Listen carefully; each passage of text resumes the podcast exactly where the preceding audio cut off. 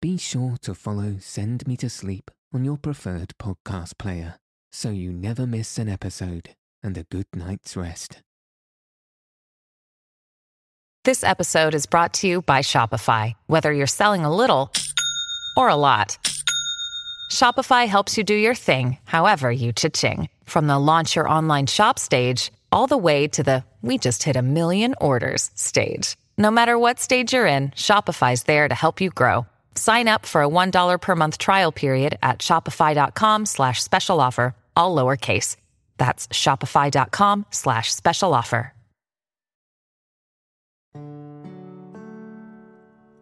Welcome to Send Me to Sleep, the place to find a good night's rest. My name's Andrew. Thanks for joining me and for taking this time for yourself to ensure you get a peaceful night's sleep. Tonight, I'll be reading 20,000 Leagues Under the Sea, chapters 20 and 21. In the previous chapters, Professor Aronnax, Conseil, and Ned Land had been given leave from the Nautilus to spend some time hunting on land.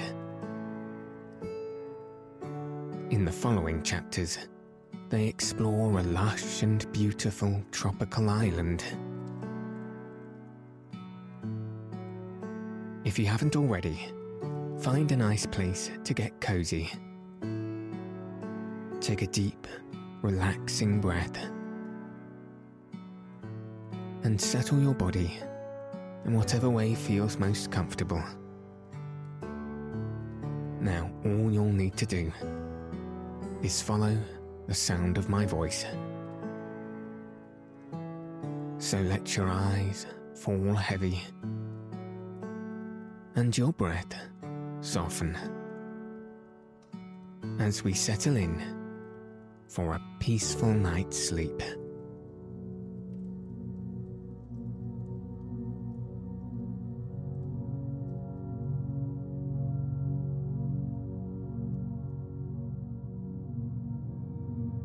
Chapter 20 A Few Days on Land.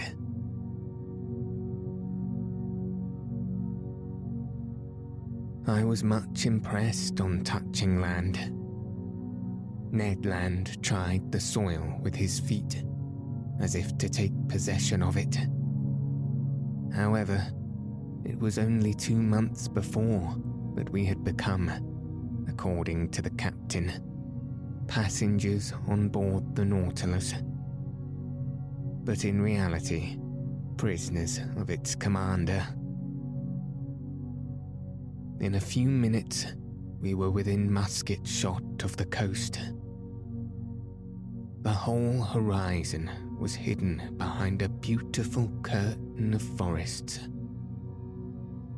Enormous trees, the trunks of which attained a height of 200 feet, were tied to each other by garlands of bindweed, real natural hammocks, which a light breeze rocked. They were mimosas, figs, hibisci, and palm trees, mingled together in profusion. And under the shelter of their verdant vault grew orchids, leguminous, plants, and ferns.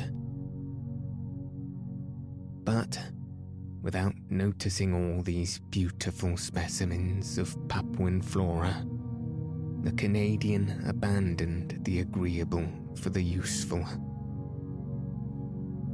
He discovered a cocoa tree, beat down some of the fruit, broke them, and we drank the milk and ate the nut with a satisfaction that protested against the ordinary food of the Nautilus. Excellent, said Ned Land. Exquisite, replied Conseil. And I do not think, said the Canadian, that he would object to our introducing a cargo of coconuts on board. I do not think he would, but he would not taste them. So much the worse for him, said Conseil. And so much the better for us, replied Ned Land. There will be more for us. One word only, Master Land, I said to the harpooner, who was beginning to ravage another coconut tree. Coconuts are good things, but before filling the canoe with them, it would be wise to reconnoitre and see if the island does not produce some substance not less useful. Fresh vegetables would be welcome on board the Nautilus. Master is right, replied Conseil. And I propose to reserve three places in our vessel one for fruits, the other for vegetables, and the third for venison of which I have not yet seen the smallest specimen. Conseil, eh? we must not despair, said the Canadian. Let us continue, I returned, and lie in wait. Although the island seems uninhabited, it might still contain some individuals that would be less hard than we on the nature of game. Ho ho, said Ned Land, moving his jaw significantly. Well, Ned, said Conseil. My word, returned the Canadian. I begin to understand the charms of anthropophagy. Ned, Ned, what are you saying? You, a man eater? I should not feel safe with you, especially as I share your cabin. I might perhaps wake one day to find myself half devoured. Friend Conseil, I like you much, but not enough to eat you unnecessarily.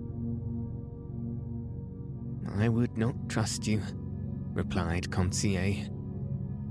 But enough. We must absolutely bring down some game to satisfy this cannibal, or else one of these fine mornings, Master will find only pieces of his servant to serve him. While we were talking thus, we were penetrating the sombre arches of the forest and for two hours we surveyed it in all directions. Chance rewarded our search for eatable vegetables, and one of the most useful products of the tropical zones furnished us with precious food that we missed on board. I would speak of the breadfruit tree, very abundant in the island of Gilboa and I remarked chiefly the variety destitute of seeds, which bears in Malaya the name of rimma. Ned Land knew these fruits well.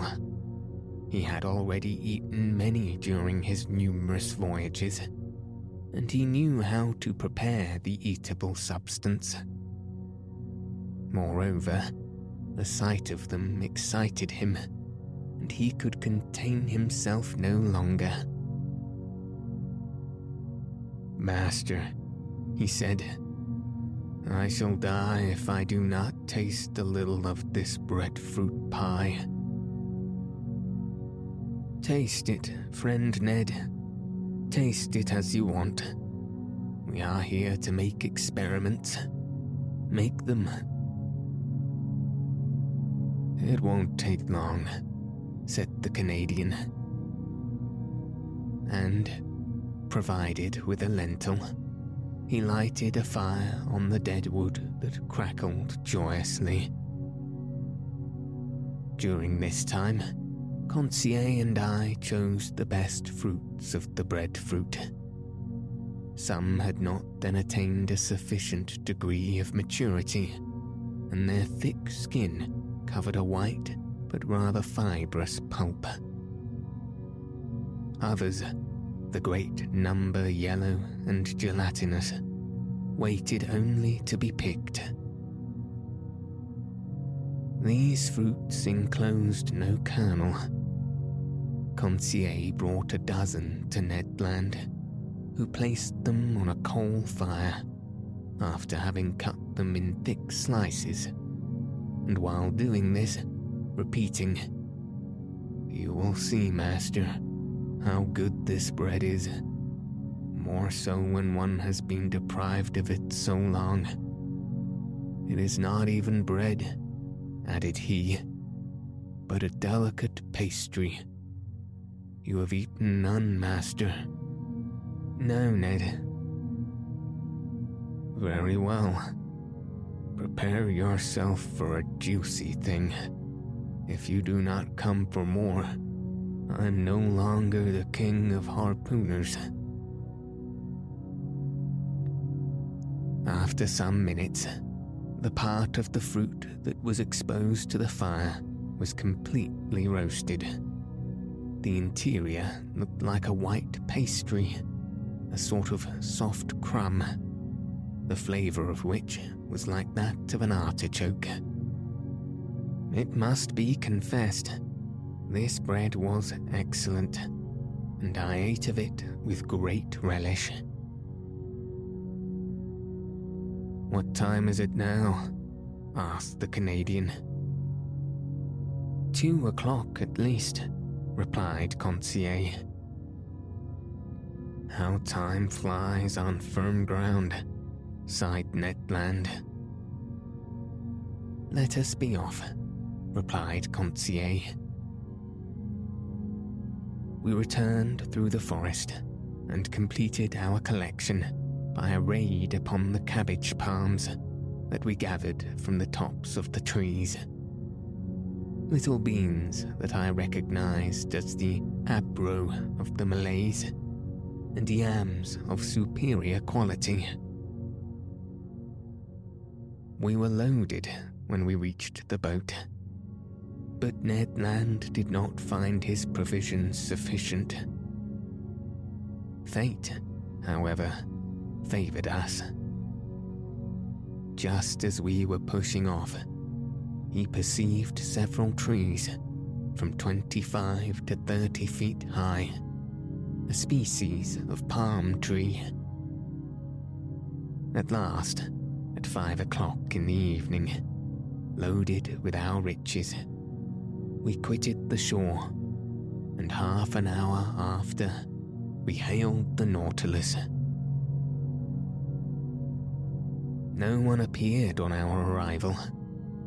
The enormous iron plated cylinder seemed deserted. The provisions embarked, I descended to my chamber, and after supper, slept soundly. The next day, 6th of January, nothing new on board. Not a sound inside, not a sign of life. The boat rested along the edge, in the same place in which we had left it. We resolved to return to the island. Ned Land hoped to be more fortunate than on the day before with regard to the hunt and wished to visit another part of the forest. At dawn, we set off. The boat, carried on by the waves that flowed to shore, reached the island in a few minutes.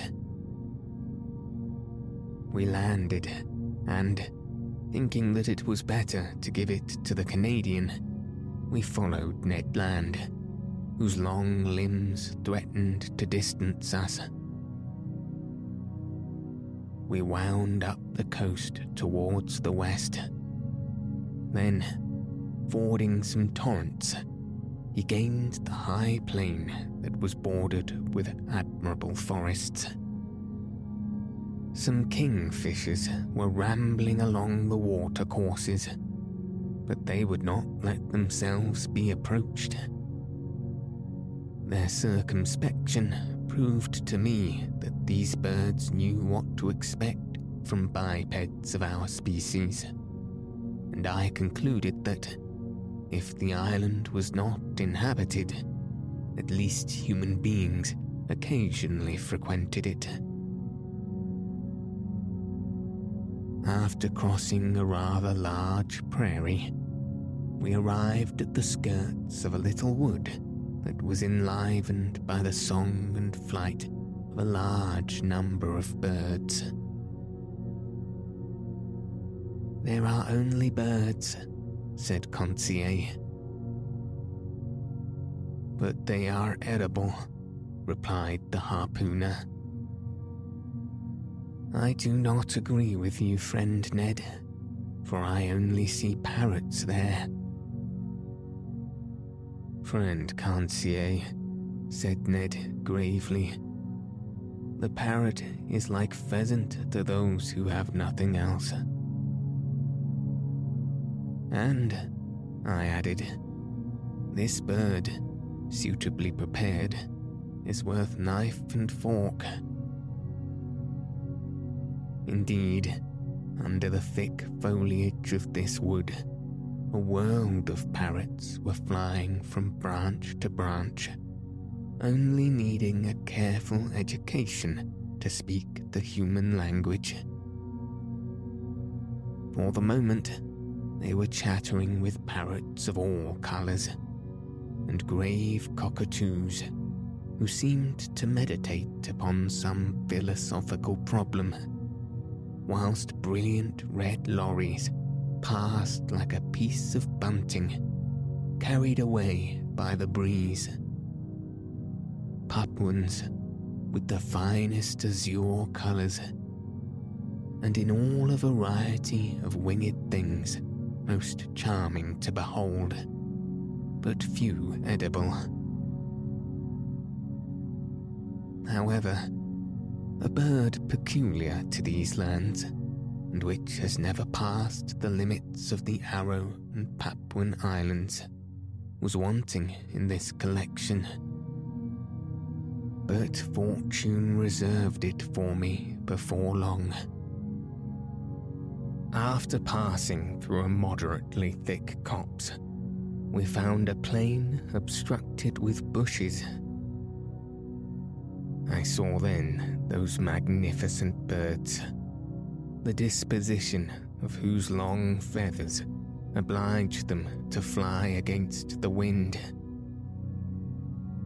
Their undulating flight, graceful aerial curves, and the shading of their colours attracted and charmed one's looks.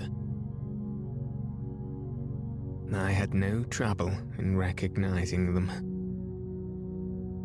Birds of paradise, I exclaimed. The Malays, who carry on a great trade in these birds with the Chinese, have several means that we could not employ for taking them. Sometimes they put snares on the top of high trees that the birds of paradise prefer to frequent. Sometimes they catch them with a vicious bird lime that paralyzes their movements. They even go so far as to poison the fountains that the birds generally drink from but we were obliged to fire at them during flight, which gave us few chances to bring them down. And, indeed, we vainly exhausted one half our ammunition. About eleven o'clock in the morning, the first range of mountains that form the centre of the island was traversed and we had killed nothing. Hunger drove us on. The hunters had relied on the products of the chase, they were wrong. Happily, Conseil, to his great surprise, made a double shot and secured breakfast. He brought down a white pigeon and a wood pigeon, which, cleverly plucked and suspended from a skewer, was roasted before a red fire of dead wood. While these interesting birds were cooking, Ned prepared the fruit of the bread tree. Then the wood pigeons were devoured to the bones and declared excellent. The nutmeg, with which they are in the habit of stuffing their crops, flavors their flesh and renders it delicious eating. Now, Ned, what do you miss now? Some four footed game, Monsieur Aronnax. All these pigeons are only side dishes and trifles, and until I have killed an animal with cutlets, I shall not be content. Nor I, Ned, if I do not catch a bird of paradise. Let us continue hunting, replied Conseil. Let us go towards the sea. We have arrived at the first declivities of the mountain, and I think we had better regain the region of forests. That was sensible advice, and we followed out. After walking for one hour, we had attained a forest of sago trees. Some inoffensive serpents glided away from us. The birds of paradise fled at our approach, and truly, I despaired of getting near one when Conseil, who was walking in front, suddenly bent down, uttered a triumphal cry, and came back to me bringing a magnificent specimen. Ah, bravo, Conseil.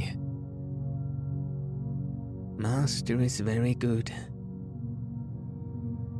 No, my boy, you have made an excellent stroke. Take one of these living birds and carry it in your hand.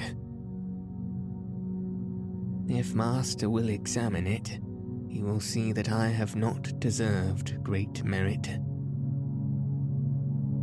Why, Conseil? Because this bird is as drunk as a quail. Drunk? Yes, sir.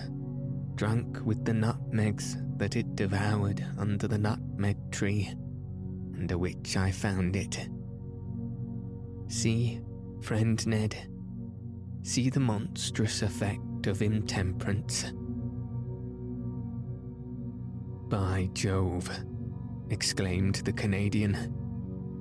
Because I have drunk gin for two months, you must needs reproach me. However, I examined the curious bird. Conseil was right. The bird drunk with the juice, was quite powerless. It could not fly. It could hardly walk. This bird belonged to the most beautiful of the eight species that are found in Papua and in the neighboring islands. It was the large emerald bird, the most rare kind. It measured three feet in length its head was comparatively small, its eyes placed near the opening of the beak, and also small. But the shades of colour were beautiful, having a yellow beak, brown feet and claws, nut coloured wings with purple tips, pale yellow at the back of the neck and head, and emerald colour at the throat, chestnut on the breast and belly. Two horned, downy nets rose from below the tail that prolonged the long, light feathers of admirable fineness, and they completed the whole of this marvellous bird that the natives have poetically named the bird of the sun. But if my wishes were satisfied by the possession of the bird of paradise, the Canadians were not yet. Happily, about two o'clock, Ned Land brought down a magnificent hog from the brood of those the native call Barry Untang. The animal came in time for us to procure real quadruped meat, and he was well received. Ned was very proud of his shot. The hog hit by the electric ball fell stone dead. The Canadian skinned and cleaned it properly after having taken half a dozen cutlets, destined to furnish us with a grilled repast in the evening. Then the hunt was resumed, which was still more marked by Ned and Conseil's exploits. Indeed, the two friends, beating the bushes, roused a herd of kangaroos that fled and bounded along on their elastic paws. But these animals did not take to flight so rapidly, but what the electric capsule could stop their course. Ah, Professor, cried Ned Land, who was carried away by the delights of the chase. What excellent game! And stewed, too. What a supply for the Nautilus. Two, three, five down. And to think that we shall eat that flesh, and that the idiots on board shall not have a crumb. I think that, in the excess of his joy, the Canadian, if he had not talked so much, would have killed them all. But he contented himself with a single dozen of these interesting marsupials. These animals were small. They were a species of those kangaroo rabbits that lives habitually in the hollows of trees and whose speed is extreme. But they are moderately fat and furnished at least, estimable food. We were very satisfied with the result of the hunt. Happy Ned proposed to return to this enchanting island next day, for he wished to depopulate it of all the eatable quadrupeds. But he had reckoned without his host. At six o'clock in the evening, we had regained the shore. Our boat was moored to the usual place. The Nautilus, like a long rock, emerged from the waves two miles from the beach. Ned Land, without waiting, occupied himself about the important dinner business. He understood all about cooking well the bari-outang grilled on the coals soon scented the air with a delicious odour. Indeed, the dinner was excellent. Two wood pigeons completed this extraordinary menu. The sago pasty, the artocarpus spread, some mangoes, half a dozen pineapples, and the liquor fermented from some coconuts overjoyed us. I even think that my worthy companion's ideas had not all the plainness desirable. Suppose we do not return to the Nautilus this evening, said Conseil. Suppose we never return, added Ned Land. Just then, a stone fell at our feet and cut short the harpooner's proposition.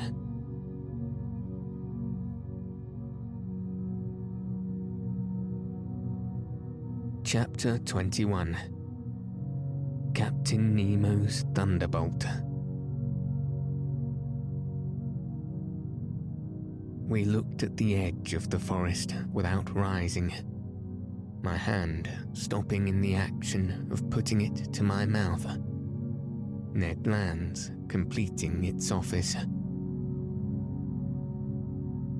Stones do not fall from the sky, remarked Conseil or they would merit the name aerolites.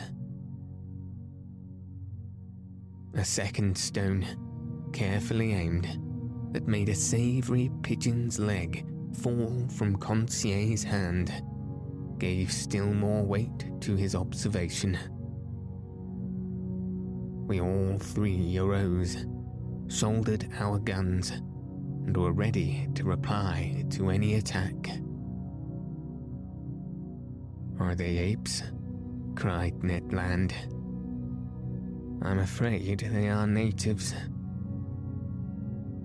To the boat, I said, hurrying to the sea. It was indeed necessary to beat a retreat, for about twenty natives, armed with bows and slings, appeared on the skirt of a copse that masked the horizon to the right hardly a hundred steps from us. Our boat was moored about sixty feet from us. The natives approached us, not running, but making hostile demonstrations. Stones and arrows fell thickly. Ned Land had not wished to leave his provisions, and in spite of his immediate danger, his pig on one side and kangaroos on the other, he went tolerably fast. In two minutes, we were on the shore. To load the boat with provisions and arms, to push it out to sea, and ship the oars was the work of an instant.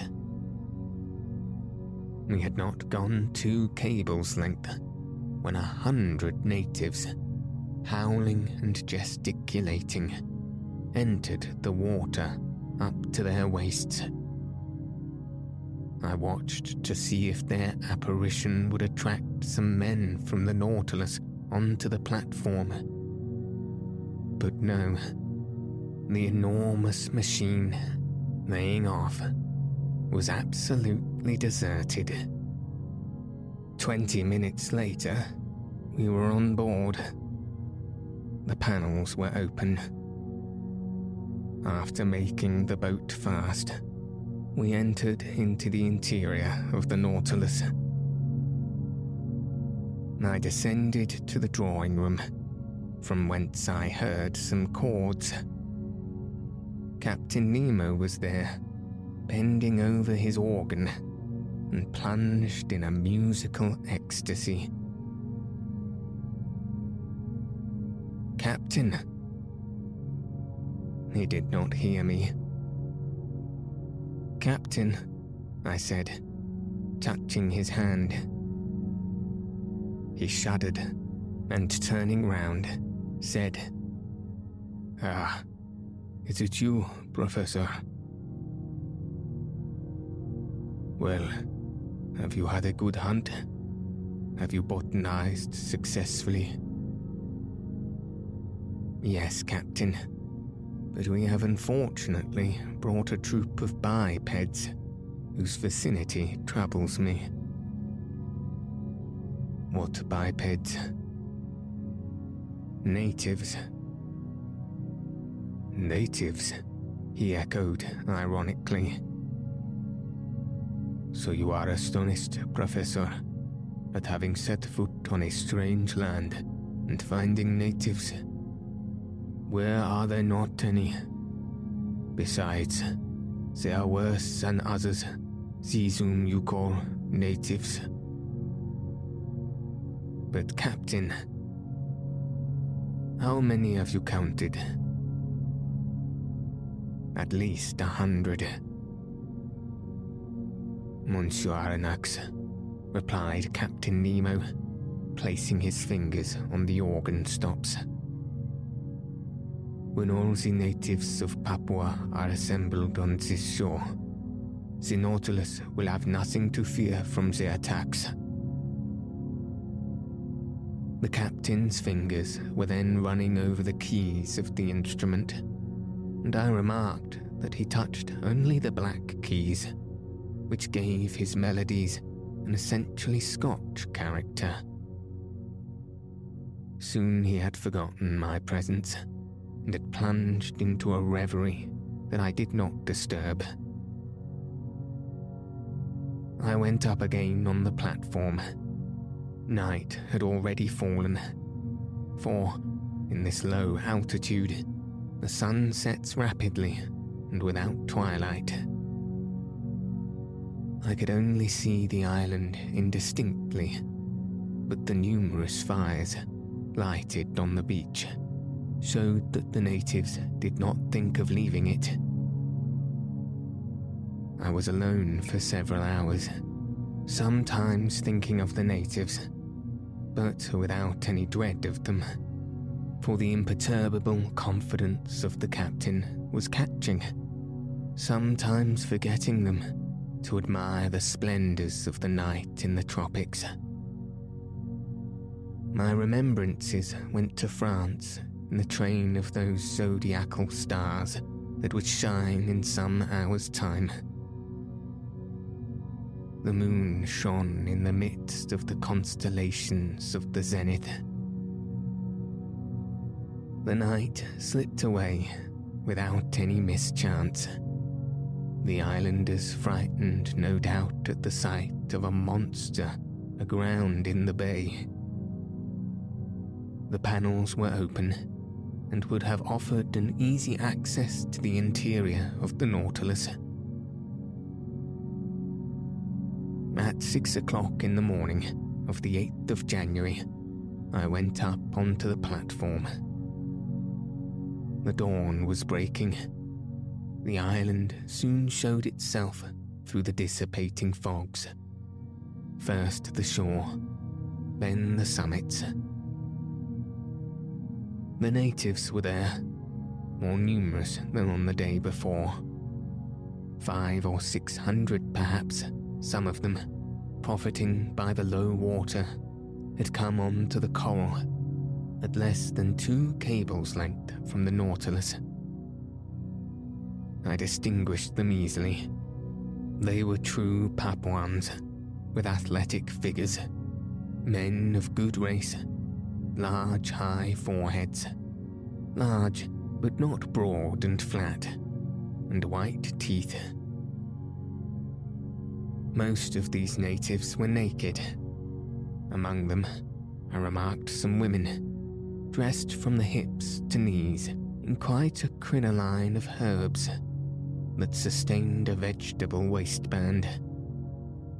Some chiefs had ornamented their necks with a crescent and collar of glass beads, red and white. Nearly all were armed with bows and arrows and shields and carried on their shoulders a sort of net containing those round stones which they cast from their slings with great skill. One of these chiefs, rather near to the Nautilus, examined it attentively. He was perhaps a Mado of high rank, for he was draped in a mat of banana leaves, notched round the edges and set off with brilliant colours. I could easily have knocked down this native, who was within a short length, but I thought that it was better to wait for a real hostile demonstration. Between Europeans and natives, it is proper for the Europeans to parry sharply, not to attack. During low water, the natives roamed about near the Nautilus, but were not troublesome. I heard them frequently repeat the word Asai, and by their gestures, I understood that they invited me to go on land, an invitation that I declined. So that, on that day, the boat did not push off, to the great displeasure of Master Land, who could not complete his provisions.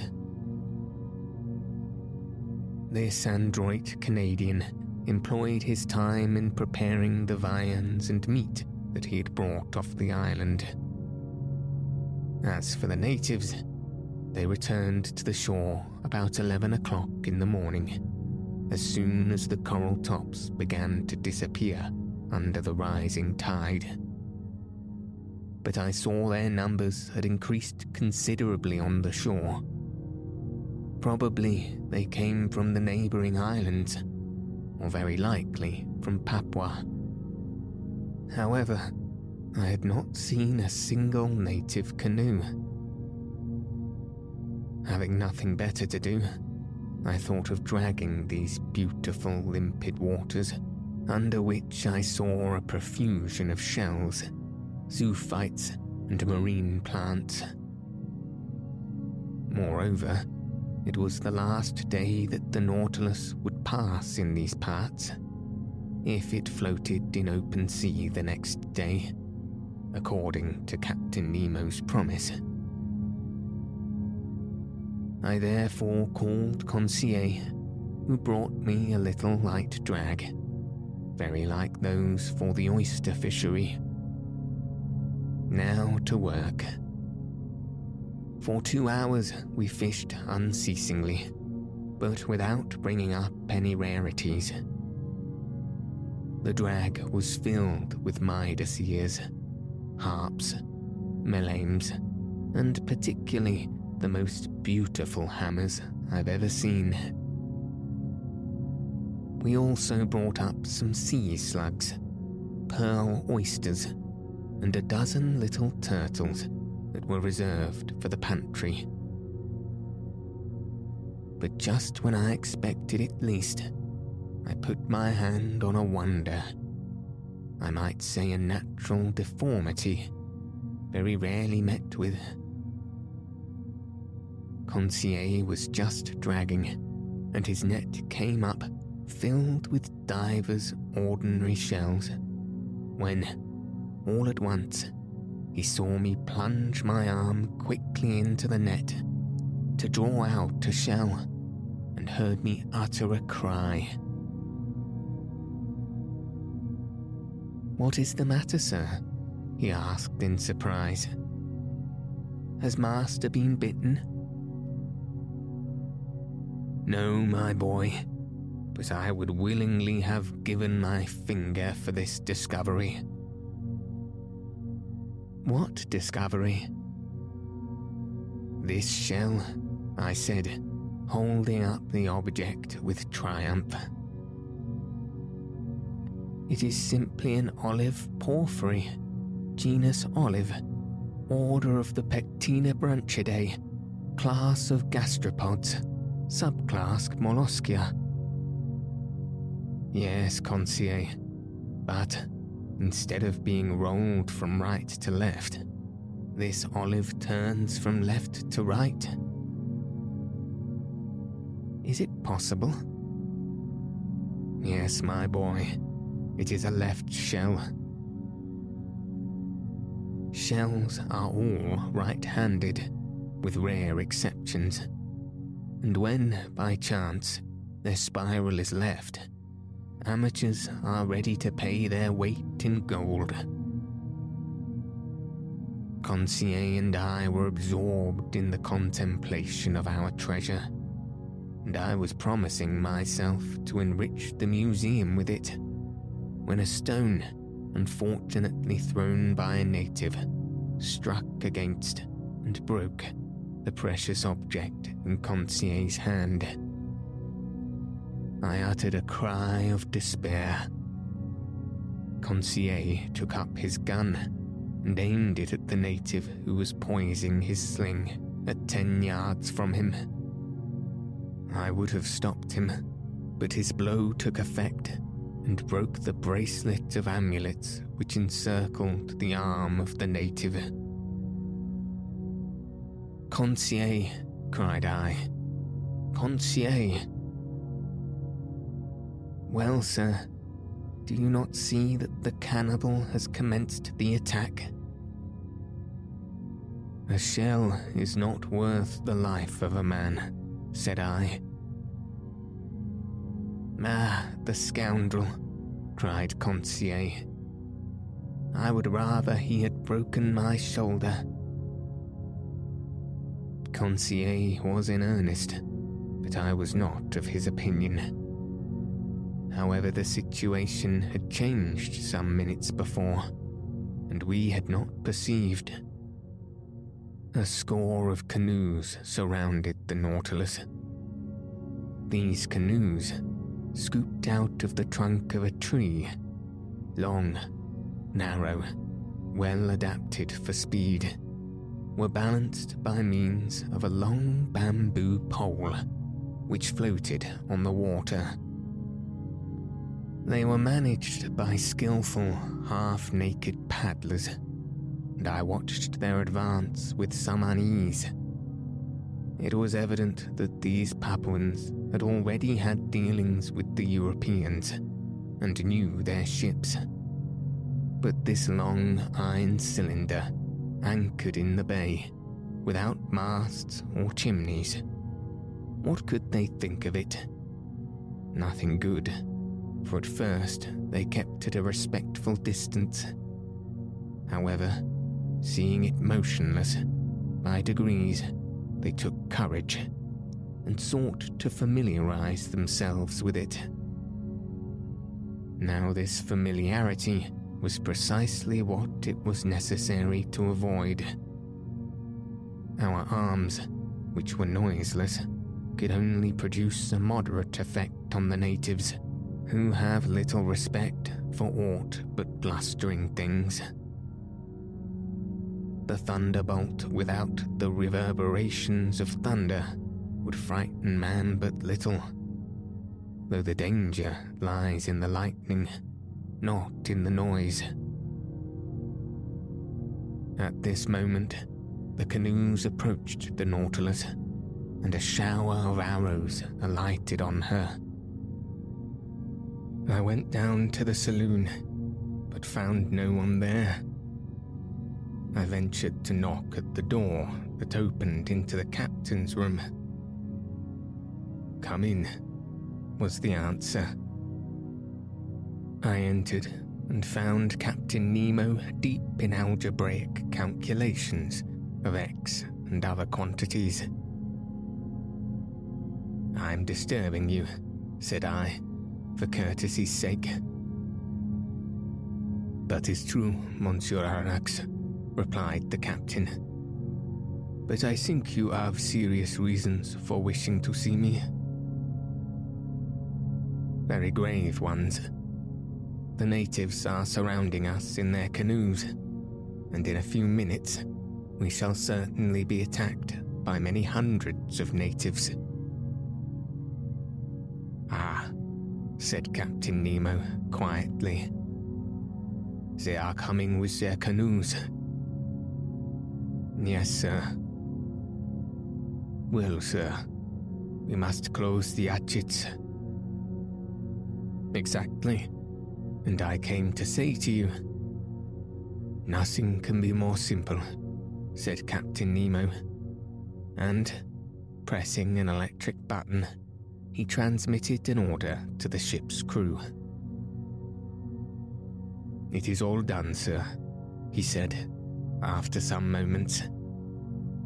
The pinnace is ready, and the hatchets are closed. You do not fear, I imagine, that these gentlemen could starve in walls on which the balls of your frigate have had no effect. No, Captain, but a danger still exists. What is that, sir?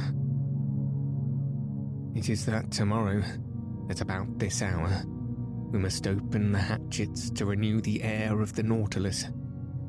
Now, if at this moment the Papuans should occupy the platform, I do not see how you could prevent them from entering. Then, sir, uh, you suppose that they will board us? I am certain of it. Well, sir, let them come. I see no reason for hindering them. After all, these Papuans are poor creatures, and I am unwilling that my visit to the island should cost the life of a single one of these wretches. Upon that, I was going away, but Captain Nemo detained me and asked me to sit down by him. He questioned me with interest about our excursions on shore and our hunting, and seemed not to understand the craving for meat that possessed the Canadian. Then, the conversation turned on various subjects, and, without being more communicative, Captain Nemo showed himself more amiable. Amongst other things, we happened to speak of the situation of the Nautilus, run aground in exactly the same spot in this strait where Dumont d'Urville was nearly lost. Apropos of this, d'Urville was one of your great sailors, said the captain to me one of your most intelligent navigators. He is the Captain Cook of your Frenchman. Unfortunate man of science, after having braved the icebergs of the South Pole, the coral reefs of Oceania, the cannibals of the Pacific, to perish miserably in a railway train. If this energetic man could have reflected during the last moments of his life. What must have been uppermost in his last thoughts, do you suppose? So speaking, Captain Nemo seemed moved, and his emotions gave me a better opinion of him. Then, chart in hand, we reviewed the travels of the French navigator his voyages of circumnavigation, his doubled attention at the South Pole, which led to the discovery of Adelaide and Louis Philippe, and fixing the hydrographical bearings of the principal islands of Oceania. That which your D'Urville has done on the surface of the seas, said Captain Nemo.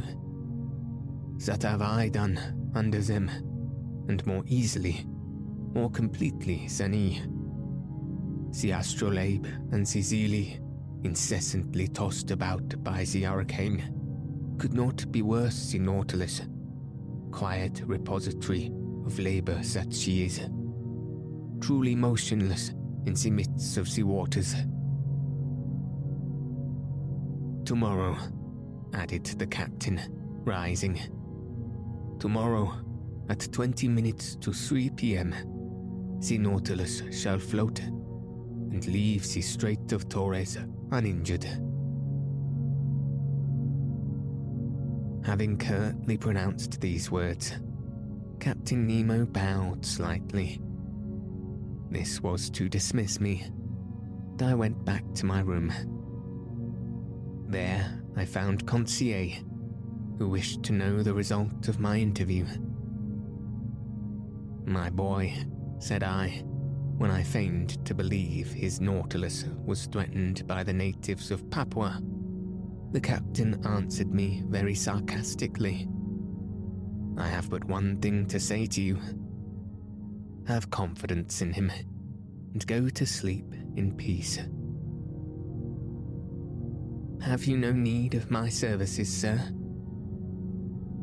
No, my friend. What is Ned Land doing? If you will excuse me, sir, answered Conseil. Friend Ned is busy making a kangaroo pie, which will be a marvel. I remained alone and went to bed, but slept indifferently.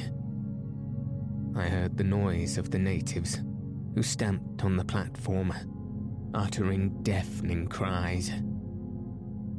The night passed thus, without disturbing the ordinary repose of the crew. The presence of these cannibals affected them no more than the soldiers of a masked battery care for the ants that crawl over its front. At six in the morning, I rose. The hatches had not been opened. The inner air was not renewed, but the reservoirs, filled, ready for any emergency, were now restored too, and discharged several cubic feet of oxygen into the exhausted atmosphere of the Nautilus. I worked in my room till noon without having seen Captain Nemo, even for an instant. On board, no preparations for departure were visible. I waited still some time, then went into the large saloon. The clock marked half past two. In ten minutes, it would be high tide and if Captain Nemo had not made a rash promise, the Nautilus would be immediately detached. If not, many months would pass ere should she leave her bed of coral. However, some warning vibrations began to be felt in the vessel.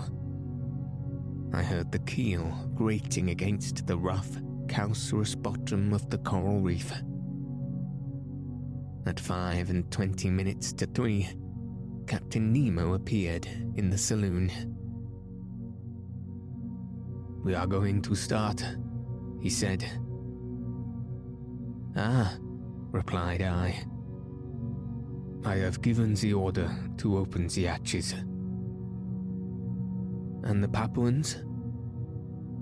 The Papuans, answered the captain, slightly shrugging his shoulders. Will they not come inside the Nautilus? Oh. Only by leaping over the hatches you have opened. Monsieur Aronnax quietly answered Captain Nemo.